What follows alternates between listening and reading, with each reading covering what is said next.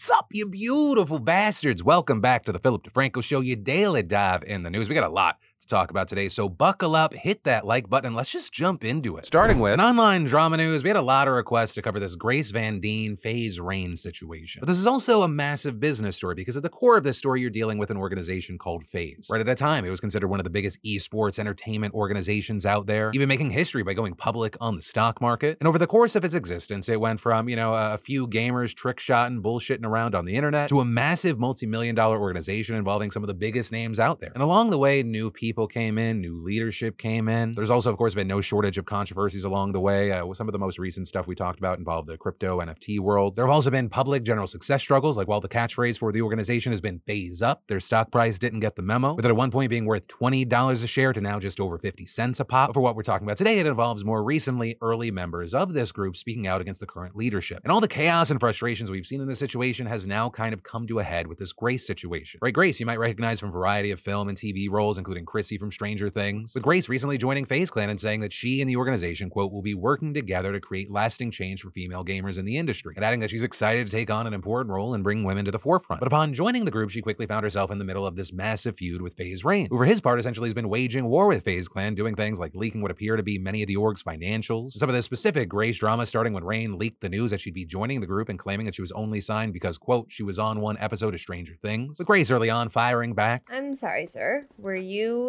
in the meeting with us? Were you there? No, I've never met you. So get wrecked. To everyone saying that. With Rain responding to this, hurling insults at her again, using her Stranger Things role against her, and adding, Not only have you not hit a trick shot, but you don't even know what the that is. When you were still playing with Barbies, I made my first million out of this industry. And on top of it, you're excruciatingly mid who I would never let touch me on my drunkest night. With a number of people responding to that, saying the comments went too far, that that was sexist, that he's just attacking a woman for being successful. With Grace herself also responding, saying she doesn't know what a trick shot is, but. But I know you, Rain, as the person who almost overdosed on a live stream. Um, and I know that you're better now. And I'm really proud of you for that. I am, but don't come after me for not knowing what a trick shot is, man. Right, and those remarks really started to divide people. Or some thinking she went way too low by bringing up the overdose, though others defended the remarks, saying she was pushed, so she pushed back. Arguing FaZe Rain literally sexualized her for no fucking reason, saying he would never let her fuck him just because she was joining FaZe. She literally has complete free range, I don't care. And if he wanted to go low with misogyny, then she can respectfully do the same. With people in the industry like Asmongold adding, I believe in self defense. I'll take the high road. I'll stay on the high road. It's no problem. But if you take the low road, I'll meet you there. And there was some more sparring, there was more back and forth. I'm trying to condense this for you, but it all led to the two of them sitting down to talk it out in an encounter that just did not go well. With Rain uploading the video and then including his own commentary about their conversation. And it started with them just kind of going in circles, with Grace claiming Rain's actions intentionally or unintentionally encouraged his fans to attack her online, resulting in her receiving death threats. Rain denying that his remarks were specifically at fault for that. You also see them almost like bond for a moment where they share experiences about addiction, and then hashing out some of the comments that they had hurled at one another while explaining their perspectives. But by the end, uh, it kind of just falls apart. I want to stop sexism in the gaming industry. Okay, but I mean, I, I, if you feel what I said was necessarily sexist, I don't. I do. You wouldn't have said That's it if I was crazy. a guy. With Rain arguing that he apologized, he knows he went too far, what else does she want? And then saying, You want to super victimize yourself for that? Okay, then I guess I'm hurt. How dare you? How dare you bring up the worst time in my life? I'm fing hurt. How dare you? It's like, what are we talking about? I'm fing hurt. I almost died. See, I can play that game all day. I'm an actor too, bitch. That game. I don't give a f- And it's like, how could you let other people hurt your feelings? Do you not believe in yourself? Do you, are you not a confident woman? You should be. This is also where you can see it really just take a turn for Grace. Am I all that- a woman? You don't know me. So then how is this how's this hurting your feelings? If I called you mid, you should be like, fuck him. Who cares what I say? And if you bring up my drug past, are you getting emotional?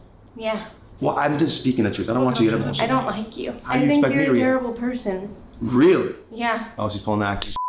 Because I said that I Pulling the acting out now. How am I a terrible person for what? Pulling the acting How am I a out terrible now. person? Explain. I don't owe you an explanation, actually. And I owe you an explanation. So then she gets up to walk out the door, but before she leaves, she says, Tell Vera that I'm not doing this video, and if they release anything, that I'm leaving, please. And so now she no longer has FaZe in her Twitter bio. People have also had drastically different reactions to their meetup. Some in Rain's corners, others saying that Rain demonstrated sexism 101 by blaming her for getting emotional. We also saw FaZe Clan releasing a statement backing her up, saying FaZe is no stranger to contrasting viewpoints and passionate opinions on the future of the brand. Recruitment has always drawn that out, but make no mistake, the mistreatment of our newest member is in no way okay. Grace joined in hopes to bring her voice to FaZe, and we stand by her. And there you saw some who are originals from the organization like FaZe Banks not happy about the org releasing that statement. So I'm also seeing this as FaZe abandoning one of its OG creators for one they just signed. But at the same time, you had people saying this this whole ordeal just reminded them of how sexist the space can be, and they feel bad for Grace getting caught in the middle of it all. Asmongold again slamming FaZe, saying they hired Grace to clean up their mistakes. They hired her and gave her a bunch of money to act like a broom to clean up all these crackheads and their fucking their fuck ups. This, this the FaZe clan has had fuck ups for 10 years and they hire her to play damage control for a bunch of fucking crackheads. And that's a fact. Crying about how, oh, it hurt my feelings. Oh, it, you, it like it almost took it away from me, almost took my son away from me. You took your, you almost took your mom's son away from yourself. You want to talk about being logical? Who put the pill in your mouth? What a fucking pussy. I'll tell you one thing. I don't know if FaZe Rain would be able to last five minutes in a Modern Warfare 2 lobby after this. Others in Grace Corner saying it sucks because it looks like Rain's actually getting what he wants. He may have pushed Grace out, he made the whole situation just too toxic to be bearable. But that's why, with this whole just nasty, chaotic mess, I want to pass the question off to you in general, uh, whether you're inside or outside, but especially if you're in the online gaming, online entertainment space. What's your take on this? And then, when you see the headline, Socialites spared jail after killing police chief, you're like, wow, money lets you get away with everything. But in this specific situation, there might have been other factors at play. Because in Belize, Jasmine Hartin shot police chief Henry Jemmott back in 2021, They're ultimately pleading guilty to manslaughter back in April and being slapped with a $37,000 fine and 300 hours of community service. So people going, why the hell was his sentence so lenient? Because the first thing is someone pled guilty to manslaughter, and the maximum sentence for negligent manslaughter is five years. And that's actually in line with U.S. federal law, which is a sentence of one to six years for a similar offense. But also, circumstances around this incident played a major role. Because reportedly, Hartin and Jemmott were actually friends. They were partying together on the night of his death. And according to Hartin's defense, they went out onto the pier and Jemmott handed his pistol to Hartin to put it aside, with him eventually asking for it back, at which point Harton claims that in her drunken state, she fumbled with it, it set off and shot the officer in the head, with police finding her covered in blood, completely distraught, and Jemmott's body being found in the water. And at least the official claim is that with that, prosecutors and investigators largely believed her story, which I gotta say, very trustful police force. Right? I mean, if I'm Hartin in that situation and that's what actually went down, I don't think anyone's believing my story. People would be like, yeah, cool story, Phil. Go to jail forever. But yeah, I guess with whatever happened, there's possibly two stories here. One, when you're rich, there's a different set of rules. Or two, uh, guns and liquor not a great uh, mixture. And then Amazon didn't just violate your privacy, but specifically your children's privacy as well. And they just got slapped with more than $30 million in fines for it. With the FTC and Justice Department accusing Amazon of retaining children's geolocation data as well as the recordings of their conversations with Alexa. And that's in addition to being charged with deceiving their customers after ignoring requests from parents to delete their children's recordings and other data despite repeated assurances that parents can delete that data at any time. Now, Amazon says, hey, we just held on to this data to train the Alexa algorithms to better understand children. But their reasoning there doesn't make it any less illegal. It is still a major, major major violation of the Federal Children's Online Privacy Protection Act, or COPPA, with the director of the FTC's Bureau of Consumer Protection saying Amazon's history of misleading parents, keeping children's recordings indefinitely, and flouting parents' deletion requests violated COPPA and sacrificed privacy for profits. COPPA does not allow companies to keep children's data forever for any reason, and certainly not to train their algorithms. So Amazon just agreed to a proposed settlement, including a $25 million civil penalty. But notably, it also doesn't just stop with a fine. Amazon is also being required to delete the data in question and never use voice information, whether it be from a child or adult, to create or improve a product. However, some key things this is still just a proposal. We have to wait and see if this gets approved by a federal court. As we often see with the haves, unlike the have nots, uh, despite agreeing to the settlement, Amazon denies violating COPPA and saying that they just designed Amazon Kids for parents to have full control and to comply with the law. But also, uh, here's the fun thing with Amazon they never do anything halfway, even with privacy violations. Because at the same time this is happening, the FTC has also brought another complaint, and that one against Amazon's Ring, accusing them of violating their customers' privacy by allowing countless employees and hundreds of contractors access to the videos from Ring cameras, leading to situations we've even talked about, like one in 2017 when a Ring employee watched thousands of videos belonging to dozens of female customers, including from cameras in their bedrooms and bathrooms. And the FTC saying that Ring didn't have basic security protections for years, allowing hackers to just take control of their customers' accounts, cameras, and videos. In fact, reportedly 55,000 US Ring customers faced attacks from hackers. And in some cases, hackers could even use Ring's two-way functions to harass, insult, and threaten people, including children. And so obviously we're gonna have to wait to see how this plays out for Amazon, but with all this, it really highlights just something we've continued to see. Technology advances so incredibly fast that the safety precautions that should be instilled in it, as well as the ability to successfully regulate it, th- those trail behind. So yeah, just be careful with, uh, at the very least, the listening and uh, video devices that you have around your home. Or I guess just make peace with the fact that what you think is private is probably not private. And then, for any of you focused on getting your business off the ground, creating a place to share your homemade goods, or even a personal blog, I got a great solution for you, and it's thanks to our fantastic partner and sponsor of today's show, Squarespace. You know, I've been partnering with Squarespace for years now, and of course, I always say it, it's so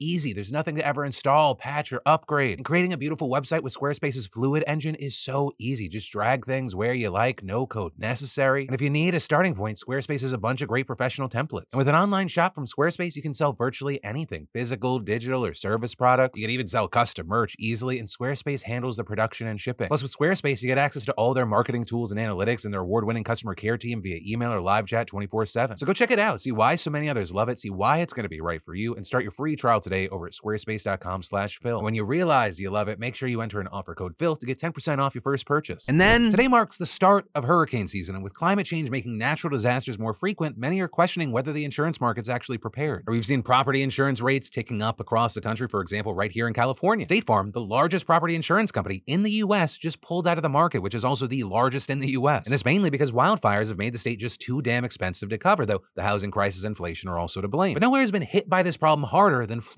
where State Farm announced that it would stop offering property insurance to residents way back in 2009, which was then followed by other major insurers. And that because of record losses to Hurricane Katrina and other disasters in 2004 and 2005. And so ever since then, Florida's markets have been dominated by smaller regional and local providers who aren't playing with nearly as much capital as the big boys. And even they are sinking under the cost, with six of them forced to liquidate just last year, followed by another one earlier this year. And now, more than half of insurers are on the state insurance regulators' watch list due to their financial health. So to cope with the crisis, they've raised premiums through the fucking roof. With Florida homeowners now paying private insurers about $6,000 per year, which is nearly four times the national average. And rates are projected to jump 40% by the end of this year, according to an industry group. And that doesn't even include insurance for flood damage, which is provided by the National Flood Insurance Program, a federal agency. And as far as what's driving the crisis, some people, of course, blame catastrophic events like Hurricane Ian, that being the most expensive storm to ever hit the state, causing $60 billion in insured losses, roughly half the total insurance losses from floods and hurricanes worldwide for 2022. And disasters like that are only getting worse as the climate warms. But you also have the insurance industry blaming a legal system that it says promoted excessive litigation and fraudulent claims, pointing out the premium shot up even as no hurricanes made landfall from 2019 through 2021. And that in addition to them saying inflation drove up the cost to repair or rebuild homes, both from increased labor costs as well as higher prices for materials. And when it comes to the response from Governor Ron DeSantis, he has sided with the industry's perspective, with him signing a bill that sought to prevent excessive litigation by stripping policyholders of the ability to recover legal fees when suing insurance companies, as well as creating a $2 billion reinsurance fund that private insurers can draw from to cover their risk, which is also why critics accuse him of being in the pocket of the insurance industry, which has donated nearly $10 million to him, a PAC that supports him and the state's Republican Party over the past few years. But also notably, despite his reforms, the market has continued to implode, with residents either eating the huge costs, leaving the state altogether, or just raw dogging it without any coverage at the risk of getting financially fucked by a surprise disaster. And for those who keep their insurance, many are turning to the state-run Citizens Property Insurance Corps, an insurer of last resort for those who can't find coverage in the private market. But there, even its price far exceeds the national average, sitting at about $3,700 statewide and reaching six or 7,000 in certain counties. And Citizens is also asking for a 14%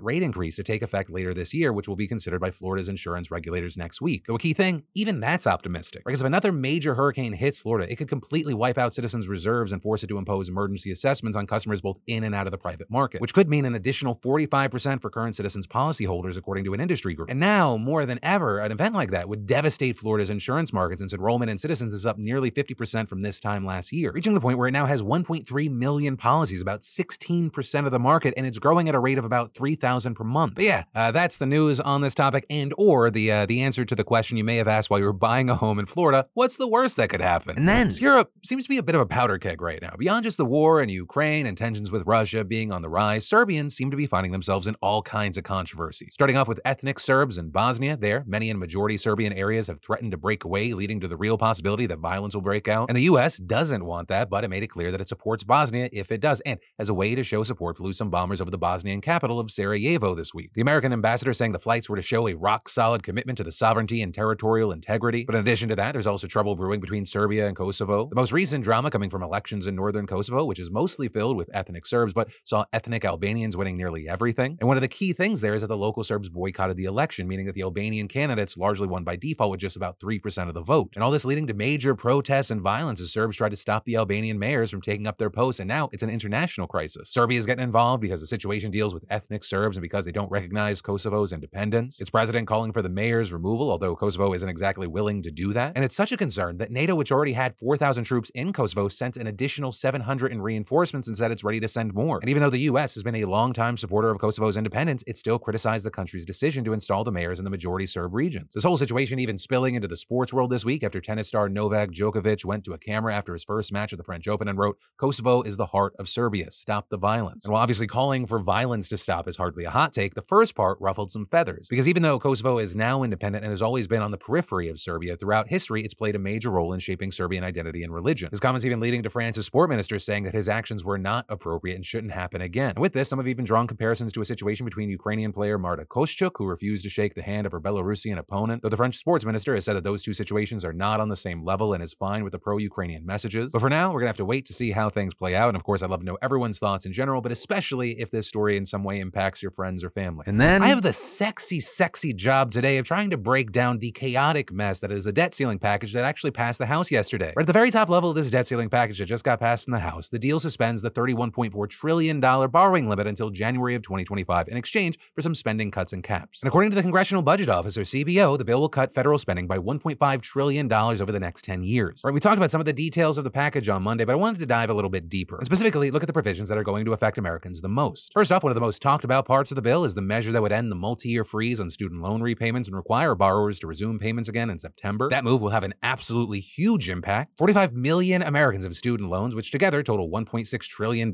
making this the single biggest kind of consumer debt Americans owe after mortgages. Right, and requiring people who haven't had to to repay their loans at a time when the economy is struggling and inflation continues to soar. That's going to affect a lot of people. In fact, according to the chief economist for the consulting firm RSM US, households could see a $40 billion reduction in disposable income as a direct result of this policy. Though notably here, this deal doesn't scrap Biden's sweeping student loan forgiveness as Republicans proposed in an earlier draft, though that is still playing out before the Supreme Court. Also, another part of the package that's likely going to hurt millions of Americans already struggling with high prices are the proposed cuts to food stamps, also called SNAP. Right, specifically, the bill would expand the work requirements for SNAP eligibility. But under the current eligibility rules, adults 49 and under are required to either work or participate in a training program for a minimum of 80 hours a month, with there being exceptions for people who are pregnant, live with children, or have certain disabilities. But this deal would raise the age of people who have to meet those requirements to 54, which according to the Center on Budget and Policy Priorities could risk hundreds of thousands of Americans losing their essential food assistance. With a top food aid expert explaining that many older adults work part-time or seasonal jobs and thus may not reach the 80 hour a month requirement. But also a very notable thing here, despite the fact that the cuts to food stamps were one of the biggest Republican sticking points and one they have widely touted, the debt deal also includes some pretty major expansions to SNAP eligibility. Because in addition to expanding work requirements, it also creates new exceptions for those requirements, with those now being extended to veterans, homeless Americans, and people 18 to 24 who were previously in foster care. And in fact, top officials have said that this is actually the first ever time that people experiencing homelessness will not have to meet work requirements to qualify for SNAP, which is why the CBO estimates that the number of SNAP recipients could actually grow by 78,000 on average and increase spending by 2.1 billion. Also in a similar vein, another big part of this deal are changes to the Temporary Assistance for Needy Families or TANF, with that being a program that provides temporary cash for families in need. It would overhaul a work requirement framework for the state programs that would effectively require states to expand work requirements. And while the actual effect there would vary state by state, the CBO estimated that the move in total would slightly reduce the amount of money the federal government gives to states for the program. Also beyond all that, another provision of the bill that's gotten a lot of attention and a lot of backlash would fast track the building of a natural gas pipeline in West Virginia. Right, specifically, we're talking about the completion of the 303 mile Mountain Valley Pipeline, which would cut through federal forests and hundreds of waterways and wetlands, something that's been stalled by numerous court fights and environmental regulations. With the construction having gone millions of dollars over budget and violated many clean water laws, with one environmental group even calculating that it's made more than 500 violations in two states. But the debt deal is going to speed up the process for getting permits for the project, essentially making it impossible for environmental groups to bring legal challenges for government approvals. And it shifts jurisdiction from regional courts that have continuously ruled against MVP. And as far as why this is being included in the debt deal, it is not a shocker. The project has been championed by West Virginia's Democratic Senator Joe Manchin, a man who, it's likely just a total coincidence, rakes in three times more money from pipeline companies than any other member of Congress. And Manchin's vote believed to be essential to pass this deal in the Senate. And Biden promising that he would expedite the pipeline in exchange for his vote on the sweeping climate spending bill last year that Manchin had single-handedly held up. That's also not the only provision in the legislation that has angered environmentalists. It'll also streamline environmental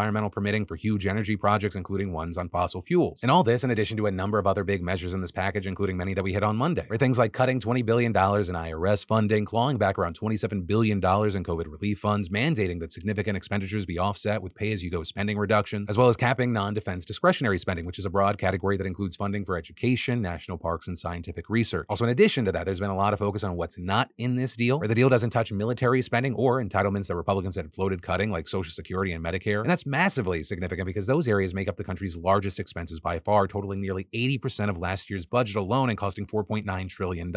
Additionally, much of Biden's domestic agenda was largely spared from the sweeping cuts and caps Republicans initially wanted. And so as a result, with all of this together, you have many experts noting that this debt deal ultimately is not expected to actually bring down the U.S. deficit, with analysts at Deutsche Bank estimating the reduction in the annual deficit will only be a few tenths of a percentage point. Right, and so that's largely the substance of the bill, but I also wanted to touch on the political aspect of it. Because in addition to this having massive implications for the actual future of America, this was also very meaningful for Kevin McCarthy. This deal was easily the biggest test of his career as Speaker. While he did ultimately achieve his goal of passing a bill that cuts spending and proves that he can pass bipartisan legislation, it did come at a cost and seriously upset a number of his members. But the final version of this debt bill was way whittled down from the first one the House Republicans passed as their starting point for negotiations. The only reason he was able to ultimately pass this was he had significant help from Democrats. I mean, the entire deal nearly fell apart before it even got to the House floor because far right members of McCarthy's own party moved to block the measure from consideration, that forcing Democrats to swoop in and save his ass. And then once the bill was finally put to a vote, it was passed with more support from Democrats than Republicans. The Democrats voting 165 in favor, 46 against, and 149 Republicans backing the measure with 71 opposing it. Which I will say, that is still a solid 2 to 1 ratio of Republican support for McCarthy. But as we mentioned yesterday, numerous members of the far right wing of his party have threatened to oust him as Speaker over the debt deal. 71 Republicans voting against you is not a non important number. But as of recording this, no official moves have been made, and McCarthy, for his part, has said he isn't worried, with him touting the bill's passage as a big victory last night. Though there, it's not a done deal, but it pretty much almost is. It has to make its way through the Senate, which has a very narrow split, but both Democratic and Republican leadership have pushed for their members to fast track the bill, with the goal being to get it to Biden's desk by Monday at the latest, which is the deadline to suspend the debt ceiling. Well, there, there are a couple of senators on both sides that are threatening to slow the bill down with amendments. Unless something drastically dumber than, I don't know, stuff in recent memory happens, it's probably going to get through even with some slowdowns, right? Because any changes at this point would force the bill to go back to the House, and there's just not enough time. But like all things, it's not done till it's actually done, and so we'll have to wait to see. And even then, uh, we'll find ourselves back here sooner than later, because that's that's just the way things are. And that is where today's show ends. If you're looking for more news, I got you covered here or links in the description. But as always, my name's Philip DeFranco. You've just been filled in. I love yo faces, and I'll see you next time, which will be Sunday. I'll see you back here Sunday.